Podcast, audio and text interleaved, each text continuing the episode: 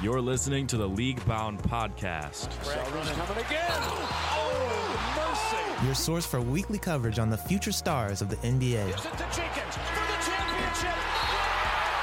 I'm your co host, Jake Schrantz, And I'm your co host, Branden Blue. with production for the podcast coming from Broderick Wilkin. with the first pick in the NBA draft. Hello, and welcome back to the League Bound podcast after some time off. But today we're back breaking down the best draft prospects and some of the rising stars of the NBA today. I'm your co host, Branden Blue, and I'm here with Jake and Brody. How are you guys feeling today? Yeah, after a little bit of a Thanksgiving hiatus, I'm really glad to get back in the studio with both of you guys. And Brody, I think this is another great episode coming up. Oh, 100%. Super excited for it. Uh, hopefully, this production stays together. It's a bit of a ragtag team today with all my equipment. But uh, let's put on a good production. We got a lot of stuff to talk about since uh, our last podcast. And uh, let's start it off with negativity. I heard there was some drama. Ooh, yeah, so negativity, Negativity! Negativity. Brody, I don't know if you want to pull it up or not, but Yeah, yeah, I'm on it. We got Judah Mintz and Doug Edert. Now this is a this was from like uh, last weekend, so it's a little bit outdated. But I wanted to bring it up just because it involves an, a, a potential first round pick. I mean, this is something I love to see out of out of draft prospects, guys who are hungry, you know, who are who will go after that and just provide a little bit of extra energy for their team, and you know, getting involved in a little bit of extracurricular activity. As uh, we pull it up here, we hang on, get rid of our league bound logo there. It can chill out for a minute. But yeah, I know, as you were saying, All right, so let's break down this clip. So, as you can see, we have Judah, who d- draws a charge, and look at that. Like that's just oh, oh yeah, let's take that back. Let's take. oh that back. yeah. So there's a layup here, falls onto the ground.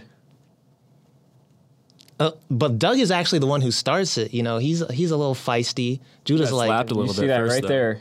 but I think the funniest thing about this is that Doug is the run who who- the one who ran away. Like, how are you gonna go back in and then just start running away? Yeah, away? no, that's crazy. like, fam. Yeah, he, hold- got a, he got a little love tap on his left side, but he he kind of sent that that final touch to light off this whole fight. you, you got to hold your ground, Doug. I ain't gonna lie, but you know this is this is stuff I love to see. Um, they were both ejected after this, but Yeah, and here you go. You get the full shot here, uh, and I'll edit it in so you guys can just see it. But like, man, Watch, he does a little slap here. he gives him a little bit on the chin, and then he just gets. I love how- smacked a bit. I love how- he just ignores him. like Doug, Saw big number two coming through. He was like, "Oh boy." Judah was not phased at all. I mean, and a lot of coaches and media will say, "Oh, this is just such an immature act," but you know what? These guys just want it more.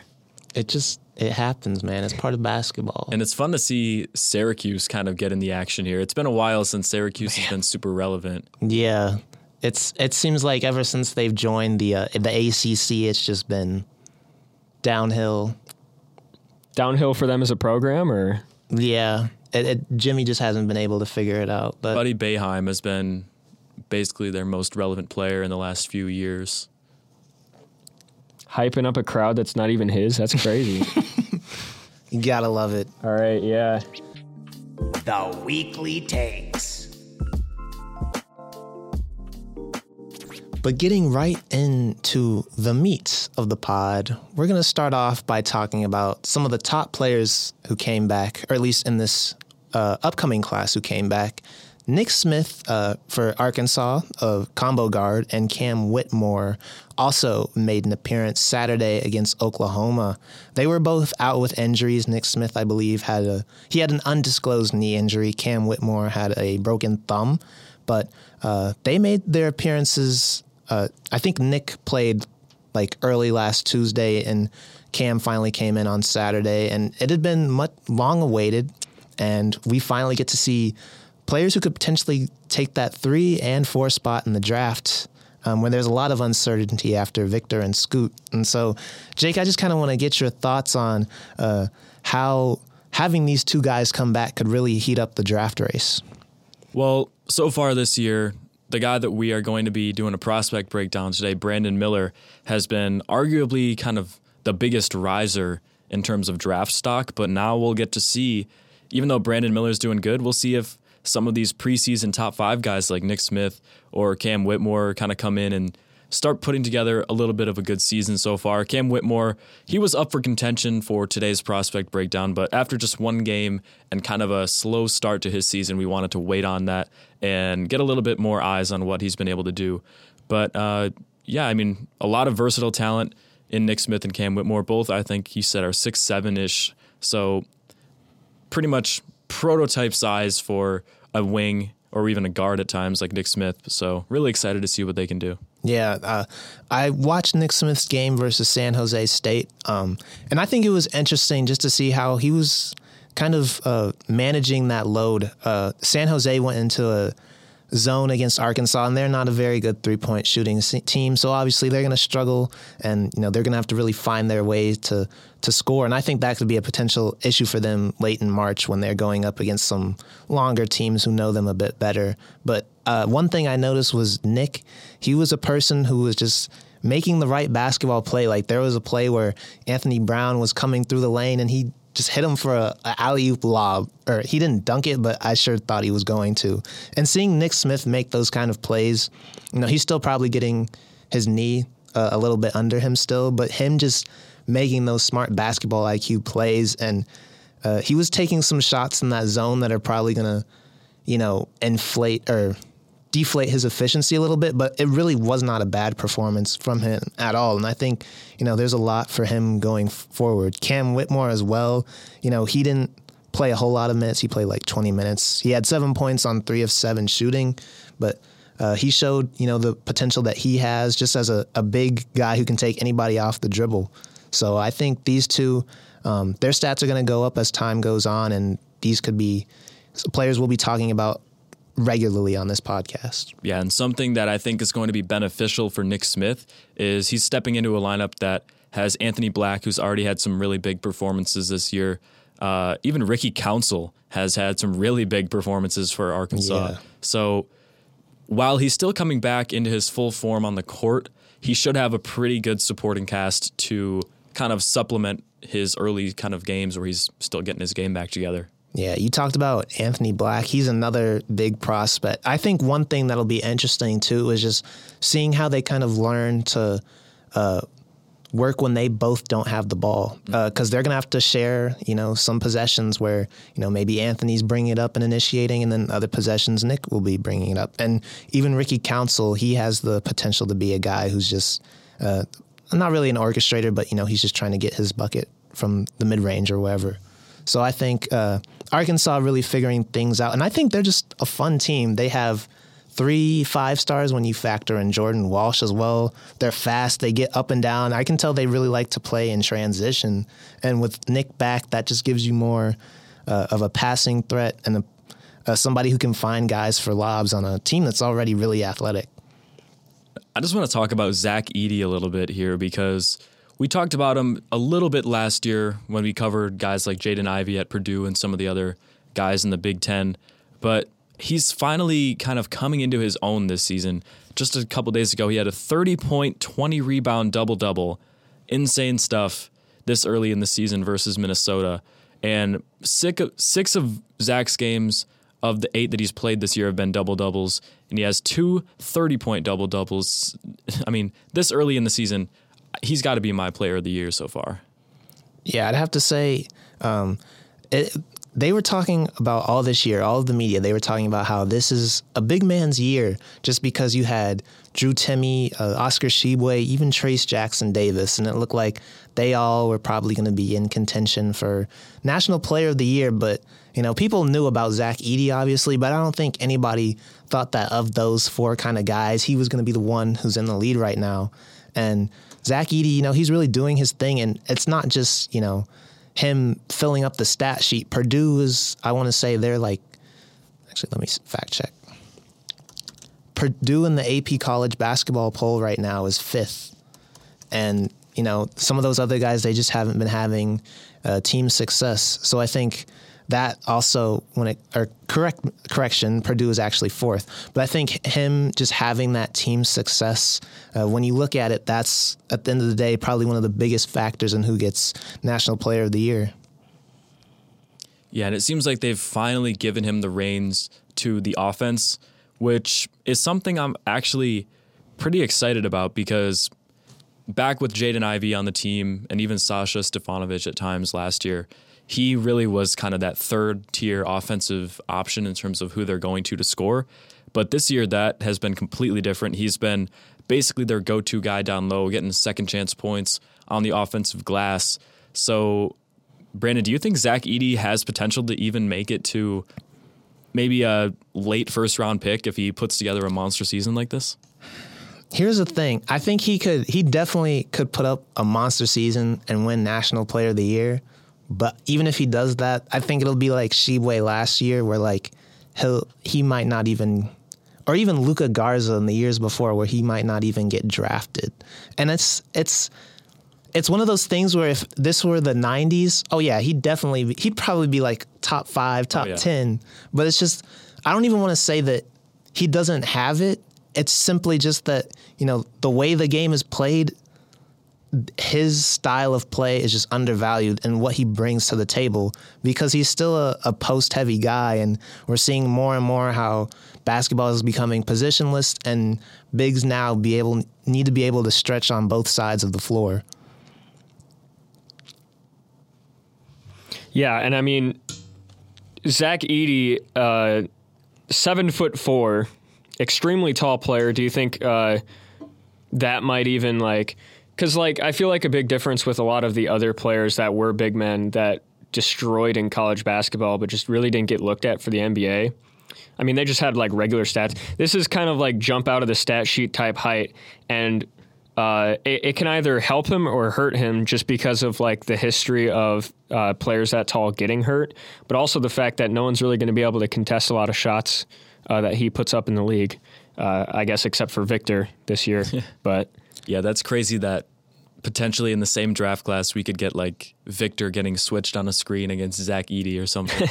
and that would be wild on the perimeter. I think it's crazy too how they're both freakishly tall, but they play so differently. Yeah. And I think that just speaks really, the, the comparison of them just speaks uh, to the evolution of basketball as a whole, uh, going from post guys who, you know, just draw double teams, kick it out, or they'll just, you know, back their way down until they can get something. Baby hook. Yeah. And so now you have guys, seven foot five guys who can create from the perimeter and Shoot one leg three. yeah, like the game is going into a crazy place, but I'm here for it. And if you look at Zach Edey also, uh, in terms of weight, my guy is built uh, 295, which is That's Pretty big. Zion. pre- pretty big guy. Uh, and having muscles at that height is probably a big deal. I mean, has he? I don't exactly know his history at Purdue. Has he had any injury? Not History anything at all? super like I don't really remember anything being Nothing, super scary. nothing crazy. No. And I mean, that's something I think uh, NBA teams might want to look at. Maybe, you know, if they have like a, a second round draft pick and they don't really have a lot of guys they like, you look at Zach Edey and maybe see him as like a uh, potential uh, rotational piece that just can come off the bench and uh, get you some boards. And I uh, see a team like the Thunder kind of if they're set with Chet Holmgren, maybe match him up off the bench, like give him some bench minutes with Chet Holmgren Sure. at the four. Don't make him kind of clang and bang down in the paint against those Joel Embiid types. Let him kind of run around on the perimeter, get open shots on a pick and pop at the power forward position. I'm gonna keep it honest. If he wants to see minutes as an NBA player, like literally the only thing I think he needs to do, like even just as a, a rotation, like six man type guy, like he like he could be somebody like Jonas Valanciunas or somebody, mm-hmm. but like obviously seven four. But if he just stretched the floor and like got a little bit of a three point shot or like a mid range game outside of just hooks and baby shots, like I feel like he'd be okay and like probably uh, when he gets drafted, he wouldn't be like ready to go the minute he goes in. But uh, I think that would help him get more uh, minutes and raise his stock as he hits his peak. I think I'm a little higher on Zach Edey. I would say he'd be NBA ready when he goes in. There's not a lot of guys in the league that could match up 7'4", 290. with a shot. But I feel like you put him on the defensive end and he could easily just get played off because I don't think he really has the athleticism to stay with those. Like, say Victor. Oh, that might not be a good example, but yeah, even Victor. Like, I feel like he could probably just take him off the dribble, and then you. That's not even factoring in like some of the smaller point guards and forwards that can dribble now, and like. It's just a game now where he's just going to be stretched out of the paint, so it's really hard for me to see a a situation where that works entirely. Yeah, even guys like Rudy Gobert at times, I remember last playoff would just get subbed out And- in the playoffs and just the crazy thing is Rudy Gobert is a two-time defensive player of the year and even he is getting stretched out and played off the floor. yeah. That's just Getting a little clowned on sometimes, that but like, like yeah, that's just wild to me. And uh, I, this actually brings up a question. Uh, if you guys, uh, as let's say you guys are hypothetical uh, NBA GMs, uh, and you see this guy, and let's say he keeps the stats he has right now, or maybe he has a couple more of these crazy 20 rebound games. Uh, let's say he goes undrafted. Do you do you take him under the wing? Do you put him in the organization, get him in that G League, and see if you can get your guys to develop a decent role player, or maybe just get him some skills that make him a threat outside of the paint? What pick what pick would we have like in this hypothetical situation? Well, I mean, I mean, just in general, like you are a GM. He went undrafted. Oh, okay. Is he is he worth a roster spot I for would G say League? definitely. If he's undrafted, I think he's probably a guy you just yeah, You you- just yeah. no, no brainer. Yeah. It's like the same thing with like Luka Garza. Okay, like yeah, I feel like they're that's like they're kind of they were kind of in similar spots. I I feel can't like even imagine the numbers Zach Edey would put up in the G yeah. Yeah. with that size. It's just he's one I'm just not I'm not too sure about quite frankly. Hot take. Can I get a hot take from you, Branden? I mean, I kind of already I don't know. Is that a hot take? I guess maybe, but I mean, we've already talked about how you can be seven four and still suck. So I mean, it's just like okay. Do you, do you- have you guys heard of uh, Stephen Bradley? Dude was like seven. Shawn Bradley? Yeah, Shawn Bradley. That's what I meant. He was like seven foot seven or something like that. Played for the Mavs. I want to say he was a first pick, and his career did not go. was it injury or was he just not it? I think it was kind of a little bit of both. But like even when he did play, it was like he wasn't really doing anything crazy. He wasn't playing up to these wild expectations. Okay, excuse me. He was actually the second pick in the 93 draft. But it's just like I think just because you're seven foot four or like seven foot seven, that doesn't always mean that you're gonna have, you know, crazy uh, stats when you get to the league. Yeah, I mean, So and I don't think he would, which is why I feel like the only place he'd really fit in an NBA team would be uh, rebounding, or not rebounding, but as a rotational piece. But yeah, I mean, like, any more thoughts on this guy? I mean, he's just.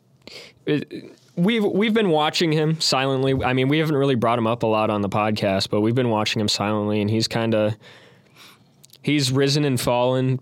I mean, risen a little bit, falls a little bit, but he's just kind of uh, I'm just going to close with it really just depends on the era. If this were the 90s, yes. But Fair it- enough. today, Imagine Zach Edey going up against Shaq. yeah, like yeah, that, like That's that's true. something we would true. see. Like there were more guys like Zaggy, probably not as tall, but that was basically you know the type of game that they had. And like I said before, if this were the '90s, he'd be a top five, top ten, maybe even who knows? He'd probably be going after Victor. I don't like. That's just the Victor would not be a, a number one pick in the 90s, I don't think. Yeah, that probably is true because uh, how much they valued uh, paint presence and him. They just didn't want big shooting outside of the paint. So that is a that is a good point, Jake. But So you think Zach Edey over Hey, uh, over Victor in the '90s? you never know. But that could that could have been a that could have been a storyline that would have happened. So you never know. But moving on, we still have one guy, and this is probably the most talked about player in all of high school sports, maybe even in just amateur sports, period. But Bronny James still has not committed to a school. And we haven't heard of a, oh, he's probably going to go here or oh, he's probably going to. We haven't really heard any serious, you know, rumors that have like real uh, validity behind him. Like he's still just a question mark. Yeah, the crystal ball is still pretty murky right now. Y- nobody knows where this kid is going to go except for him, and he, we may not know until as late as March. So uh, I just kind of want to play a little. What if? Uh, where would we like to see Bronny go here at League Bound? This one's obvious for me, but I want to hear you guys first. Well, you could go two different ways here because obviously, with us here at UNL, getting Bronny to a Big Ten school like Ohio State would be very entertaining just so that we could get to see him live and get a little bit of good coverage here on the show. But personally, I think it would be really fun if he does go to Memphis to mm. follow along with Mikey Williams and kind of reconnect that Oof. that blue what was it blue chips or Yeah, Blue Chips, team yeah. or AAU team. Kind of that's almost where Mikey Williams got his fame started up by putting huge numbers up with Bronny James. So that would be almost poetic to see them come Yeah. together again. I was gonna say for storylines and like a narrative purpose, I would love to see that. Uh, just to see those guys reunite. Um, you know, watch. I remember watching their mixtapes back in the day and seeing seeing Mikey ball out was fun, and uh, I would love to see them. You know, just bring back some childhood nostalgia. But um, I think a p- important thing is I don't know like what this would mean in terms of his college selection, but he actually signed a NIL deal with Nike, and I think one thing to note is that Mikey had that deal with Puma, but Puma doesn't have any. Uh, they don't have any like D1 colleges that are with Puma, so I think he could just kind of go wherever. But Bronny uh, and Nike's obviously one of like the biggest college sponsors in terms of apparel. So I think since he has this deal with Nike, he may not, he may be a little bit limited in theory and where he wants to go play um, in terms of college.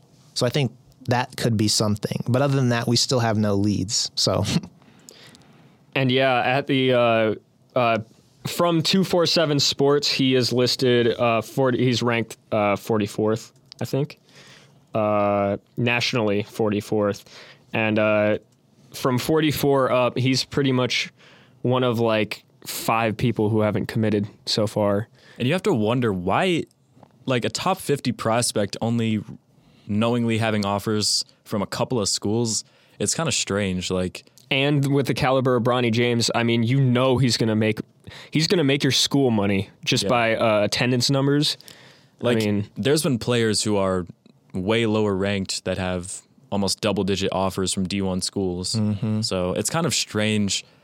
You have to imagine it's more of the off the court stuff that schools are looking at. Not anything bad, obviously, but just bringing in that type of personality to your university. It's kind of a dated mindset, in my opinion, but still going on today. I think I think too it's just interesting that cuz he's a he's the type of player where I feel like and he has a lot of hype, but he's not a guy who's to hog the ball. Like he's not a self like he's a smart basketball player. That's like one of the things that you know has him as high as he is. And so I think that more schools uh, aren't looking at a player with such a high basketball IQ and just plays the game the right way. Uh, especially when you look at in terms of the NCAA, it is a little bit baffling to me. And I'm wondering if maybe they know some. They probably know something that we don't, uh, quite frankly. But uh, it makes me think like, man, is he just set on the G League and he hasn't finalized anything?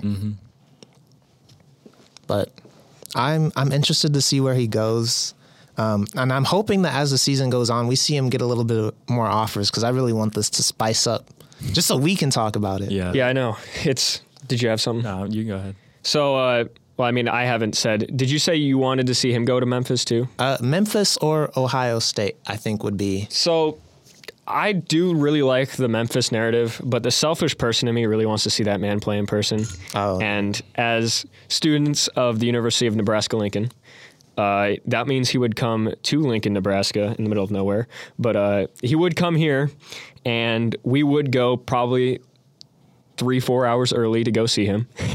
And you can't forget it does it does say here that USC is also on the list, which which USC is coming to the Big Ten pretty soon as well. Yeah, so that- pretty soon. I don't think they'll be here by the time uh, Bronny's in and out because he'll he'll easily be a, a one and done, right? You There's You never there's know. some debate because you know I've people all across the board think differently, but uh, I think a lot of scouts think that he might be a two year guy just because he's someone who uh, you probably he comes his first year he might not play that much just because you know the way the rotations work and like when he comes to college most of the people on that roster will probably be better than him his first year. But I think I don't think he'll be a four year guy, but two or three is where I see him. So I think if he goes to USC or UCLA, because I think UCLA they haven't offered him, but they have shown interest, and he has some teammates who've played there or are playing there right now, like Amari Bailey, and there was one other guy. But if he goes to USC or UCLA, those would still be opportunities for us to see him play.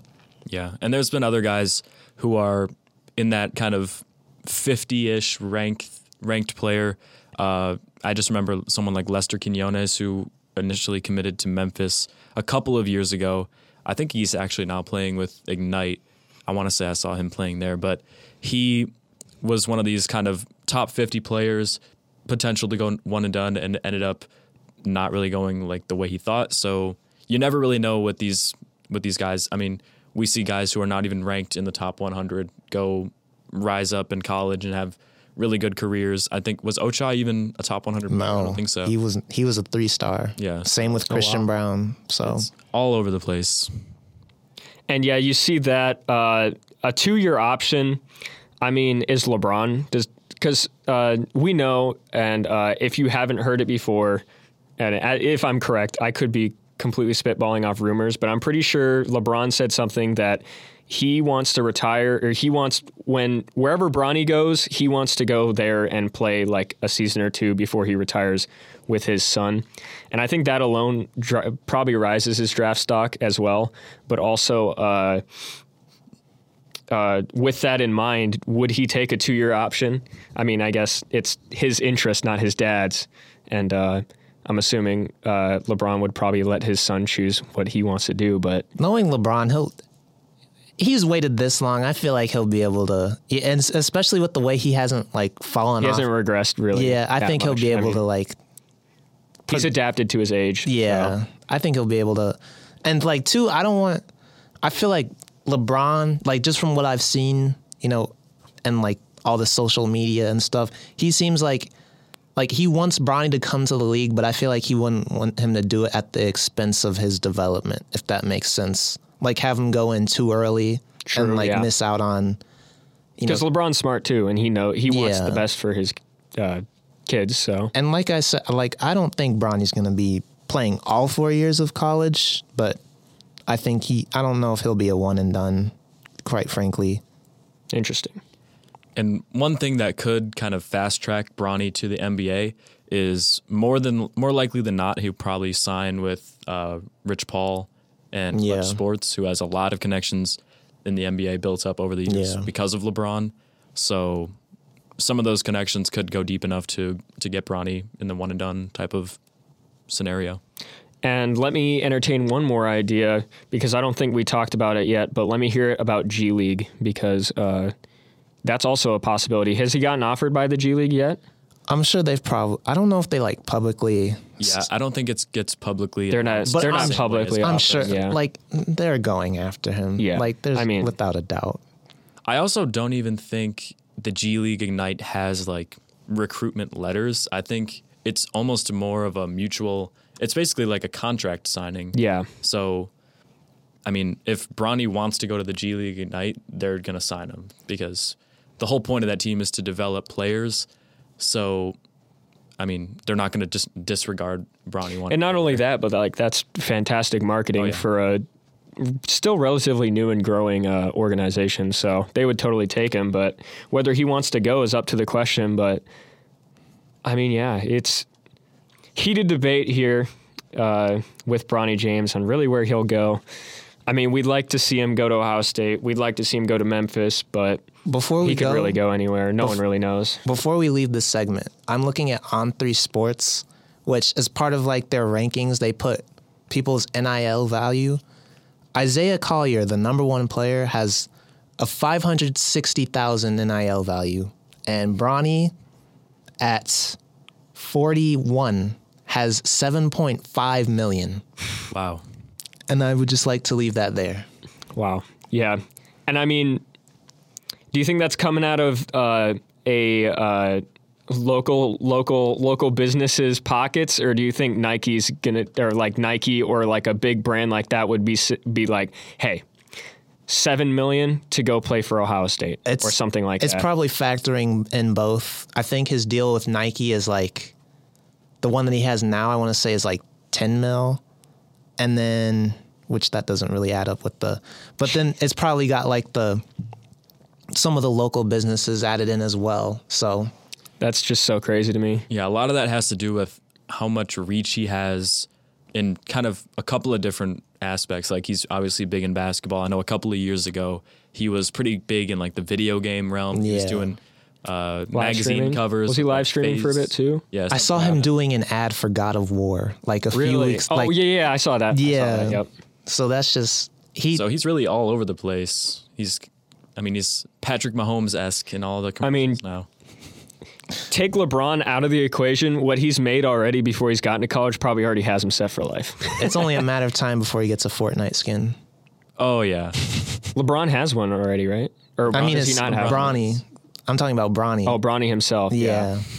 The LeBron does have one. That's what I'm saying. Like, Yeah. all right. We're we're starting to get a little sidetracked here. So let's move at? On to uh, Jabari Thir- Smith. here. 32 minutes. Yeah. Let's. uh Jabari Smith, welcome to the league. Branden, he's kind of been hitting his stride as of late. Let's get into what we've seen from JSJ. Well, Jabari, he's just been doing what he's been doing uh, at Auburn. Uh, you know, he's been playing alongside Jalen Green, Kevin Porter, and I think he's just uh, he's kind of coming into his role as a uh, starting off as a role player and then building up from there. But you know, he's just hitting you know open threes uh, and playing you know the game that we saw at Auburn. And I'm uh, I remember I said a while back, like he's going to be a player. It just takes time, and we're slowly seeing him, you know, start to figure it out.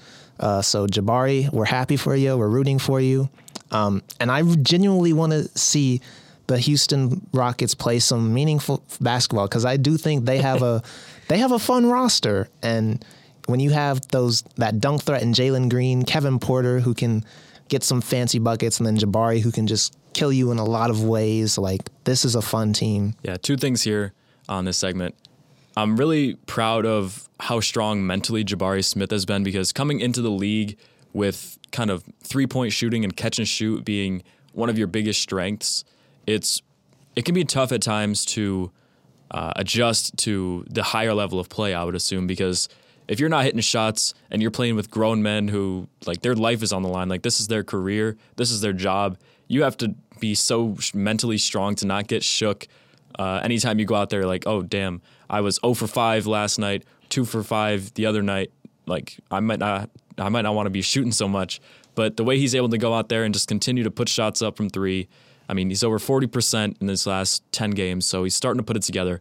But I love what you said about wanting Houston to play some meaningful basketball coming up soon, maybe even playoffs in the next few years, because it's always talked about how teams in the playoffs, you need to have at least one of those guys on your roster that can just go ballistic and win you a game by themselves. We've seen Donovan Mitchell do it in the past. LeBron James has done it a million times. Steph Curry. I really feel like Jalen Green is one of those guys that once you put him in a playoff format, he has the offensive bag to put the team on his back, put up 40, put up 50. He's that type of scorer. Yeah, and I think too, he's a player who he's going to make Jabari's job a lot easier because he's going to draw so much attention. And Jabari is like one of the he's one of the more ideal players you could have. Uh, just somebody who you know when Jalen doesn't have anything, he kicks it out. He can just throw it right up and it'll go in. And Jabari, he has the potential to create a little bit of his own as well. And I think uh, Jabari's development is going to be interesting to watch. But going back to what you said about mental toughness, I think that's something. Uh, him just showing that he can improve here uh, early on in the season is a good sign for his development as a whole.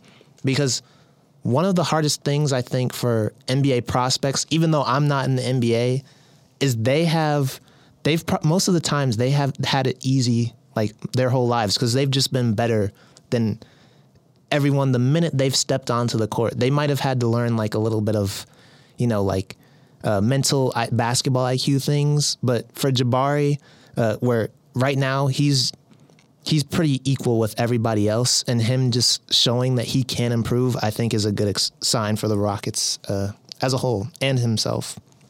And now we will be moving on to prospect breakdown. And today, as Jake talked about earlier, we are covering one of the hottest players in college basketball right now, and Brandon Miller.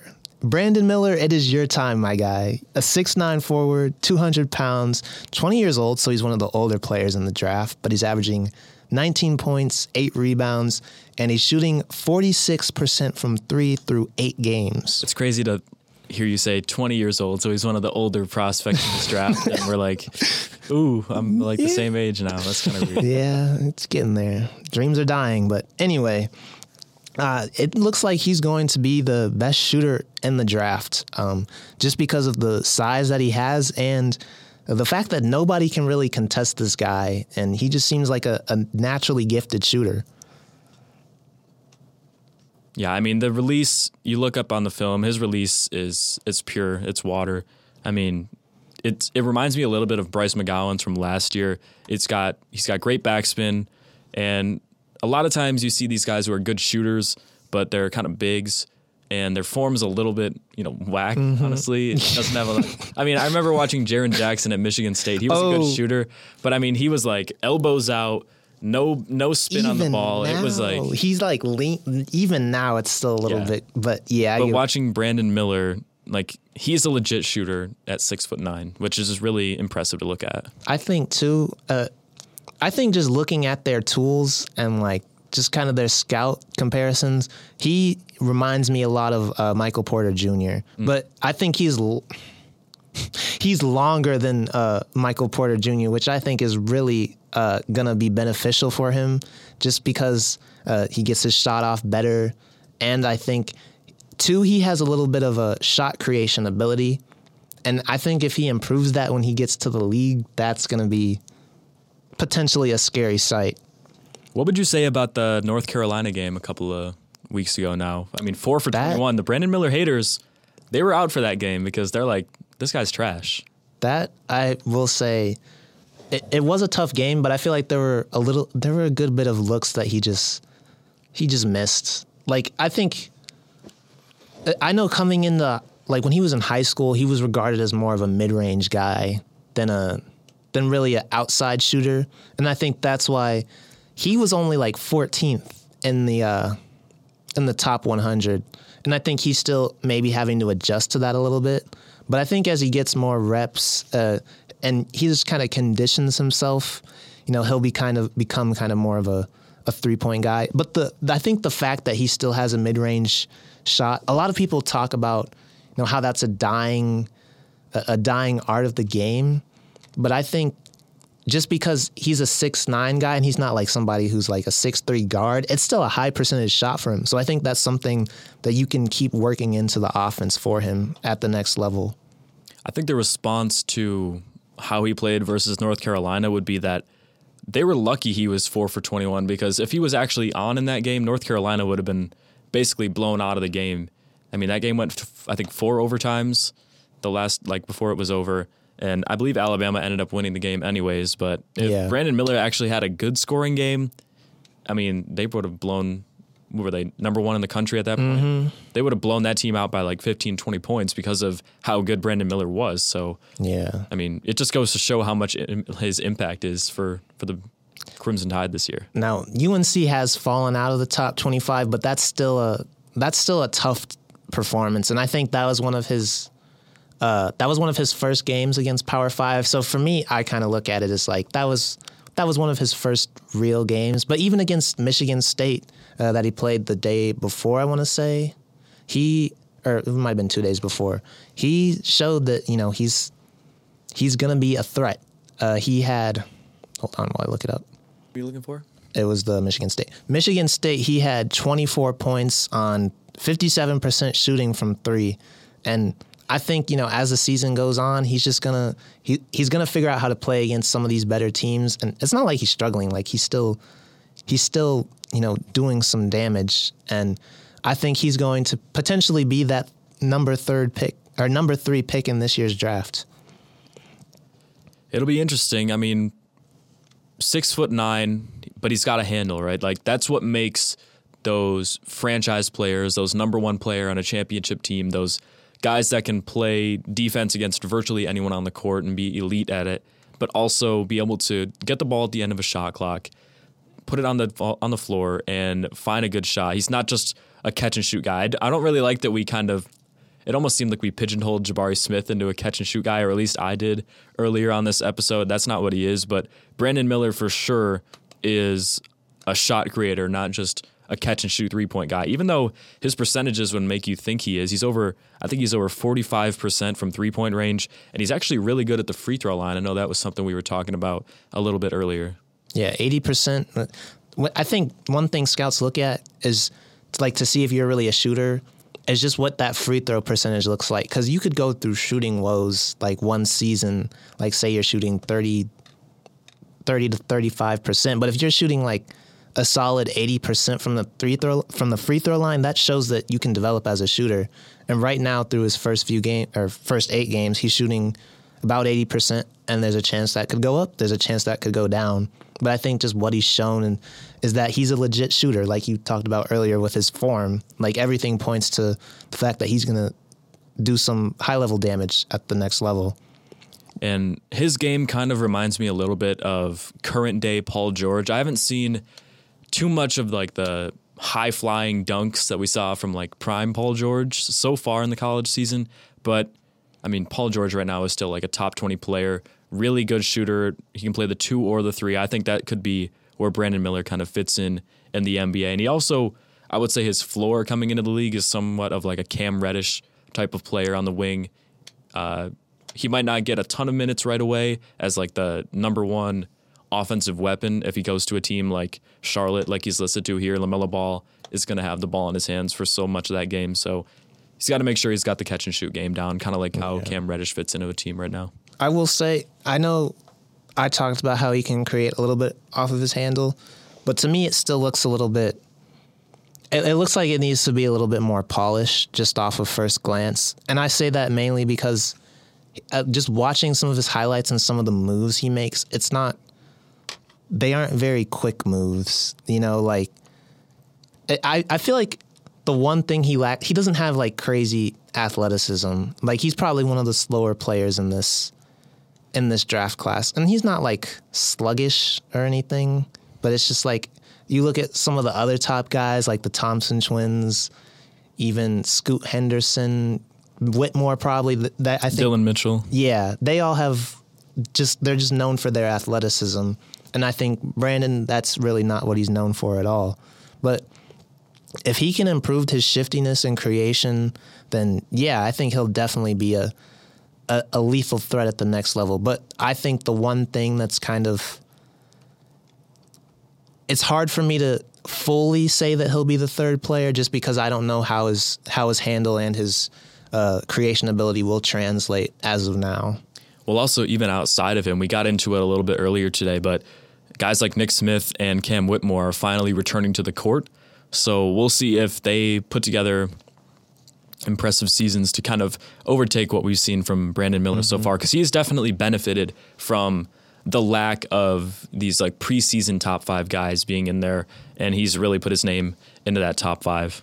Yeah, I think uh, just the main thing about him, the main takeaway is he just has such a high floor, and uh, it's really hard to see a situation where you know he's not you know making some kind of impact. So I think Brandon Miller is a he's a great prospect, and um, I'm kind of excited to see where he gets drafted to, just because uh, I think that's probably my favorite part of this podcast, just talking about where guys end up. And uh, actually, really bouncing right off of that. I normally ask you guys where you guys think he would go, where you guys think he would be- go best, uh, or maybe even like what pick you guys think he will, and you guys say he's a top five. But today, I kind of want to spin the narrative and make you guys take some hot takes. Who would you take him over? Ooh, okay. Okay. Who would you take Brandon Miller over uh, in this year's draft? I would take him over. I know Ausar Thompson's been shooting well for overtime, uh, but I think I'd probably take him over him. Probably Dillon Mitchell, and I'm still not sure about Keyonte George. Jarace Walker, ooh, that is tough. But I, there, I'd probably take him over a good majority of that top ten. It's still it's the main guys. It's hard for me to decide are uh, Amen Thompson, Nick Smith, and Cam Whitmore. Sure. Just because they have higher ceilings than probably Tankathon. Oh, sure. Uh, Tankathon currently has uh, Brandon Miller listed, uh, predicted going fifth overall, but uh, that can change over the whole season, and that's not always 100% accurate with uh, GMs and who they want. But yeah, w- what do you think, Jake? some of the similar guys like Branden was talking about, I, he's up there with the Thompson twins for me. I might take Ausar over him still, just because, I mean, there's really not that much drop off from Amen and Ausar. They're very similar players. Both have similar strengths, and they have more of that NBA athleticism that kind of get to the rim and finish over what we- we've seen from Brandon Miller. But I almost look down a little bit farther into the draft at some of these guys that I think by the end of the season will probably be up into that top 10, potentially even top five if their season continues. Like Kyle Filipowski, I think basically a six foot 11 guy that can do really do it all. I mean, per 36 minutes, he's averaging just under 20 points and 12 rebounds per game. That's really impressive stuff. And he's got a three ball. I think Kyle Filipowski could get up there. Um, honestly, even Grady Dick. I mean, I know it's going to be tough for at this point in the season for someone to say Grady Dick should get drafted over Brandon Miller, but Grady Dick has one strength and it's shooting the ball, and he's doing it basically better than any freshman in the country other than Brandon Miller. They're both kind of at that 45 ish percent from three. So it really could be up to whatever team's value. So maybe they'll value Brandon Miller's better defensive kind of capabilities at a bigger size than what Grady Dick brings, but you never know with these teams, man. You know what? Uh, you know what uh, GMs like the most about these guys, though? Their age. And you know what? Ausar Thompson, couple months younger, couple months younger. Yeah, it makes a big difference. Makes This a big difference to GMs for whatever reason, man. This is slightly off topic, but I didn't realize that the Thompson twins are about to be they're about to be 20 years old and they're essentially still playing high schoolers. and they're right? still hooping against high schoolers. That's like interesting to me. I didn't realize that. And you know what? The uh, Thompson uh, twin prospect breakdown will be its own thing. And I'm sure we'll probably bring that up quite a couple times, and that'll be a pretty heated discussion. But uh, back to Brandon Miller. Uh, so we talked about who who you guys would probably take over him, who you guys like uh, over, or who you guys like under him, or who who you think he is better than in this draft, or a better prospect. But uh, let's bounce back to it. Where would you guys love to see him go? Where would you love to see him play? Um, up in Yeah. this top, I'll say top eight for right now, just because there's a lot of movement that could go around. There's one team that I don't really want to see him go to, and that is Detroit, just because they already have Sadiq Bey, who I think is not necessarily a franchise keeper, but him and Brandon Miller have very similar like strengths. And I don't really see how Brandon Miller would push a guy like Sadiq Bey, who would be going into like his third and fourth season already. I don't really see how he would push him out of the lineup. So that's one team I wouldn't like to see him go to. Um, I honestly think sh- uh, Charlotte right now could be a pretty decent fit, especially with them losing Miles Bridges because of reasons uh, we don't really like to talk about. But um, just giving LaMelo Ball another good shooter on the perimeter to throw the ball to, it never is going to hurt. Yeah, and you know they want that lottery number one victor, but Oh, we'll yeah. see whether they can get it or not. There's also, I think for me, a team who's steadily dropping slowly, and I think uh, we could probably see higher up in this lottery as the season goes on. But I think I'd like to see, uh, I'd like to see Brandon Miller end up with the with the Wizards. It clicked. Yep, keep The. Wizards. Yes, the Wizards. The Wizards, because You're off the Deni train? Um, I think Deni, it's like, but I feel like they're at a point now where they, I think they're in the worst spot you can possibly be. Mm. And I think they just need talent. And, you know, say if they don't even, I don't think they'll end up being the worst possible team in the league. But, like, I could easily see them falling to, like, that four, five, six range, especially if, like, somebody gets injured, like Kristaps or Bradley. And if I think you know if they if Bradley stays, which he probably will, you keep Kristaps. I think Brandon could be a nice complementary piece. So That would be a very big front court with Brandon Miller, Kuzma, and Kristaps Porzingis. That would be a lot of size and length up front that teams would probably struggle to deal with. yeah, and uh, it's also not just a lot of size, but a lot of shooting t- Yeah, today, which sure. is uh, probably one of the most important things in the league right now. So I think uh, to make that kind of an interesting fit, I'd would like to see that. I think another team that could use a guy like Brandon Miller would be the Utah Jazz. They're currently sitting at just 11th because they had a really good start to the year, but they're starting to fall down a little bit, falling back to the, the, the norm that we expected them to be. But obviously, the Jazz are currently just sitting in best, you know, best young prospect we can get. And if they're down at maybe that five or six range, Thompson twins are gone, Scoot's gone, Victor's gone. I think they could take a chance on a guy like Brandon Miller who definitely has that two way kind of wing potential that we think he has. Moving on to our trivia section, uh, which, uh, as you guys may know, last week we had a lot of uh, video related problems where trivia did not happen. This week's is going to be really interesting. We'll have to see how this works. Uh, but uh, starting it right off.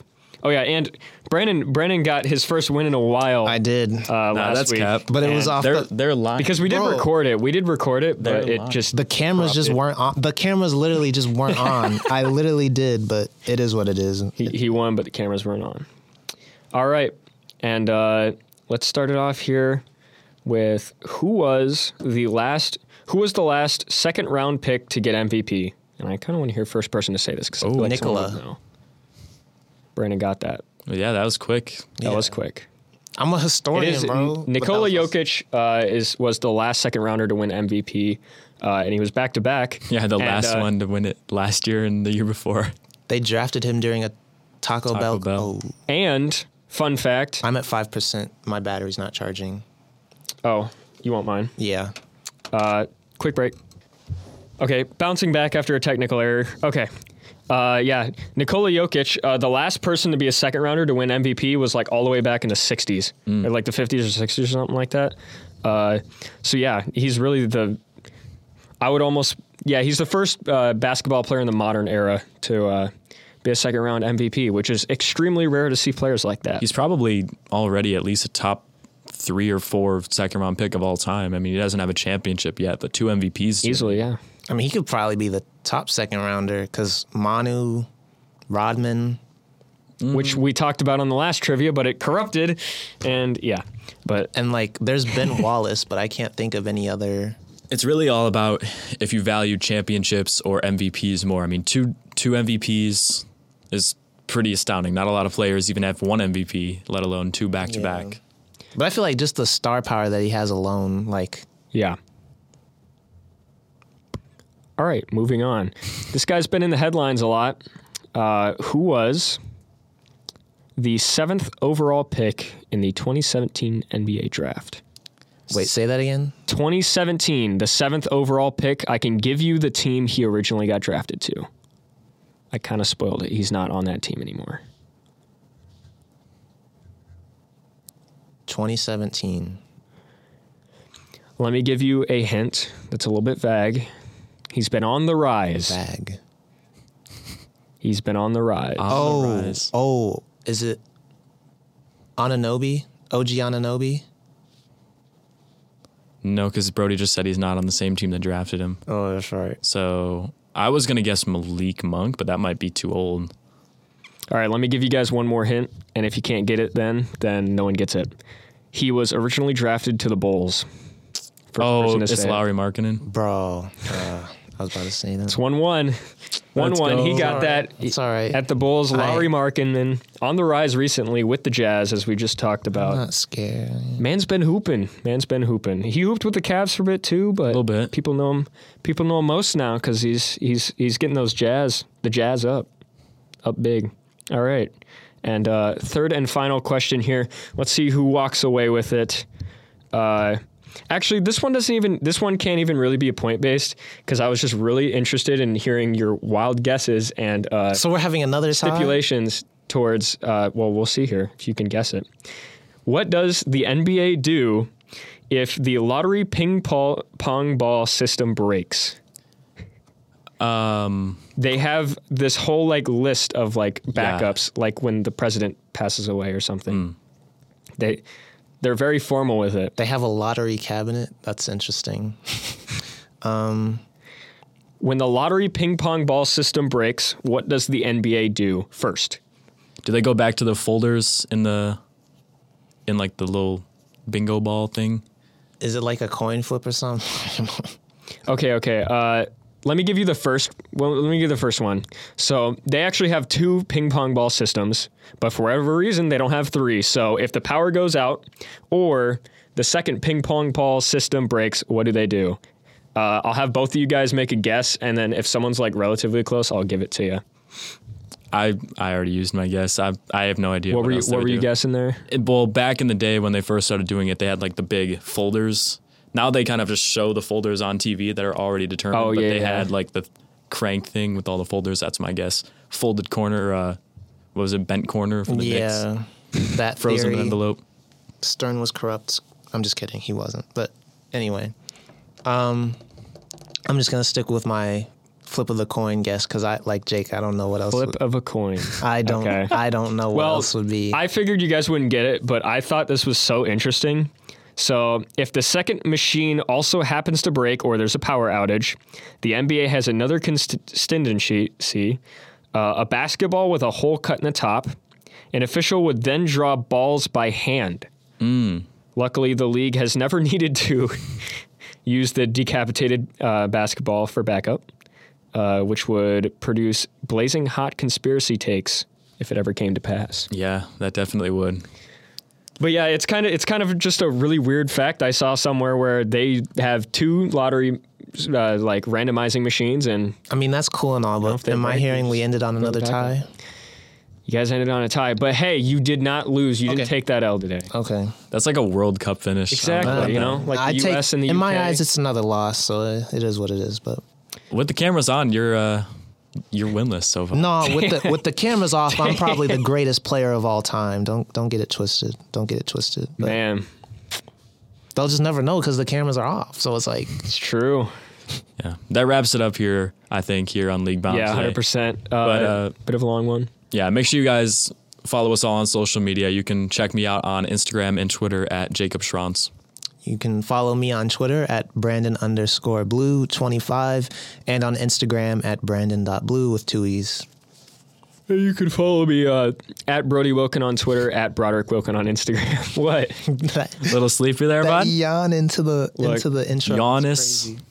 We had some struggles getting this podcast together. It took like two hours before we could start, but uh, yeah, uh, it's all right. My socials are in the description. Uh, follow us uh, on Leaguebound on Twitter is just at league underscore at underscore Leaguebound underscore. Uh, our YouTube channel is Leaguebound, and our Spotify is also Leaguebound. You can listen to our podcast on Spotify too. No one's really listening to it on there, so you could be a first. We got we got voting polls on there weekly. You can uh, give give us your opinion and uh, what you think about our takes, and uh, give your own takes. And make sure you guys subscribe as well on YouTube because that really just helps us grow and continue to spread out this content to uh, the people who don't get to see it every day because they don't see it pop up. The people who need it. they need it. They need us. You want it, we got it. all your draft, uh, NBA draft information, prospects, and all. League Bound podcast. Have a good one, everyone. Have a good morning. Have a good day. Have a good night. Goodbye. Let's go. Recording stops. I was kind of sick. You just stopped it? I stopped it.